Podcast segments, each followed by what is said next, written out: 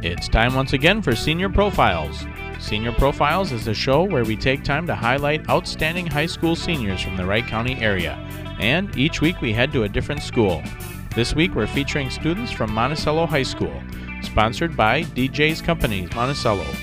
We'll hear from a Monticello High School senior right after this.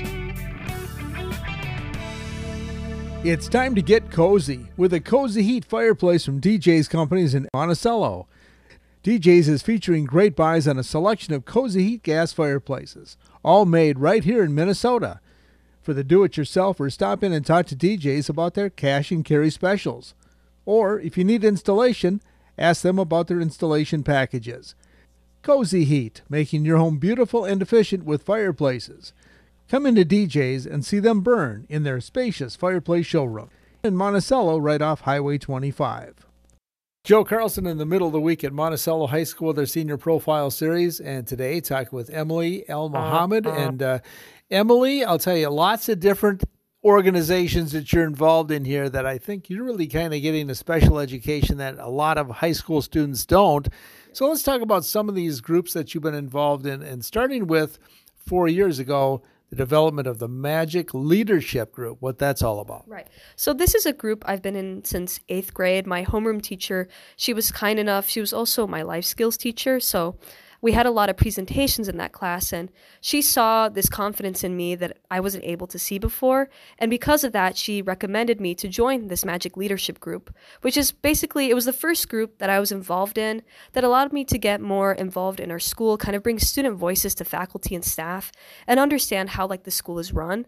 I guarantee that it's because of me joining Magic Leadership Group that I've been able to join all these other groups in high school, and I truly am thankful to the administrators who kind of chose me for it. So let's go through these uh, different organizations that you're involved in or representation, what you do there. So the first group I joined was uh, this curriculum advisory committee as a student representative. And basically, that's a group, I think it's one of the only groups required by Minnesota state law for each school to have. That group is responsible for handling how the curriculum is handled in a district. So, not just our high school, but our middle school and our elementary schools.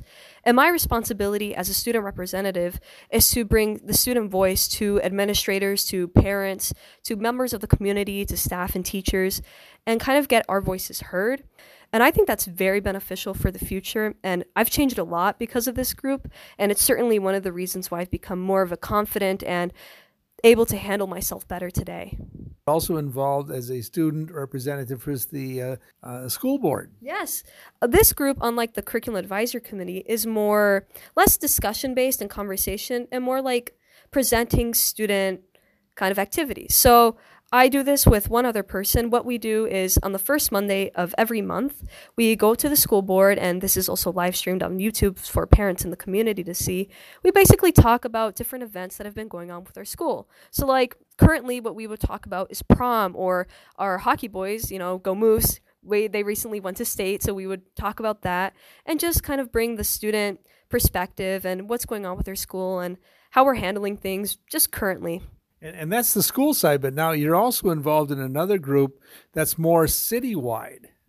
Absolutely. Um, this is thanks to my superintendent, Mr. Eric Olson. He recommended me and my school board partner to join our our town's industrial economic and development committee. And basically, what that does is this committee that's responsible for the business side of Monticello. And what we do is we kind of look over areas and if we can start businesses there or if we can kind of see what we should do with the buildings there. We use words like shovel ready. I can't guarantee if I know all of them, but I learn a lot, honestly. Kind of, it's one thing to know what's going on with your school, but it's another thing to know what's going on with your town.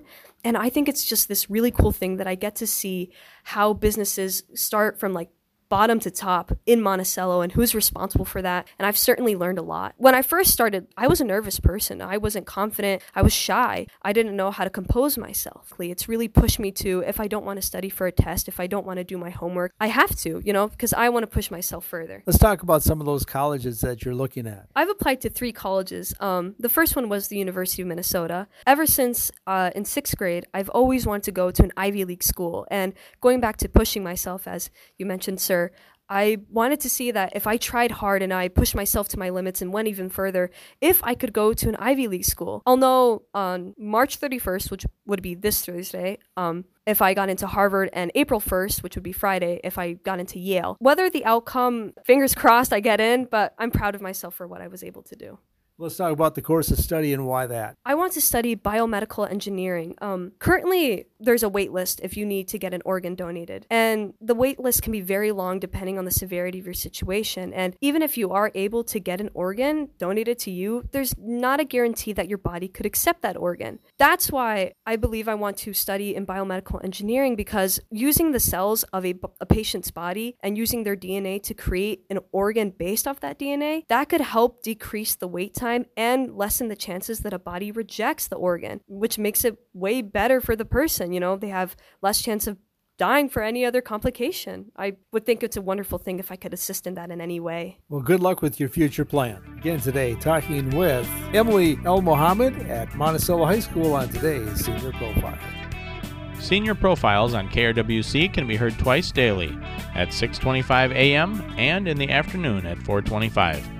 This week we're featuring seniors from Monticello High School, sponsored by DJ's Companies, Monticello.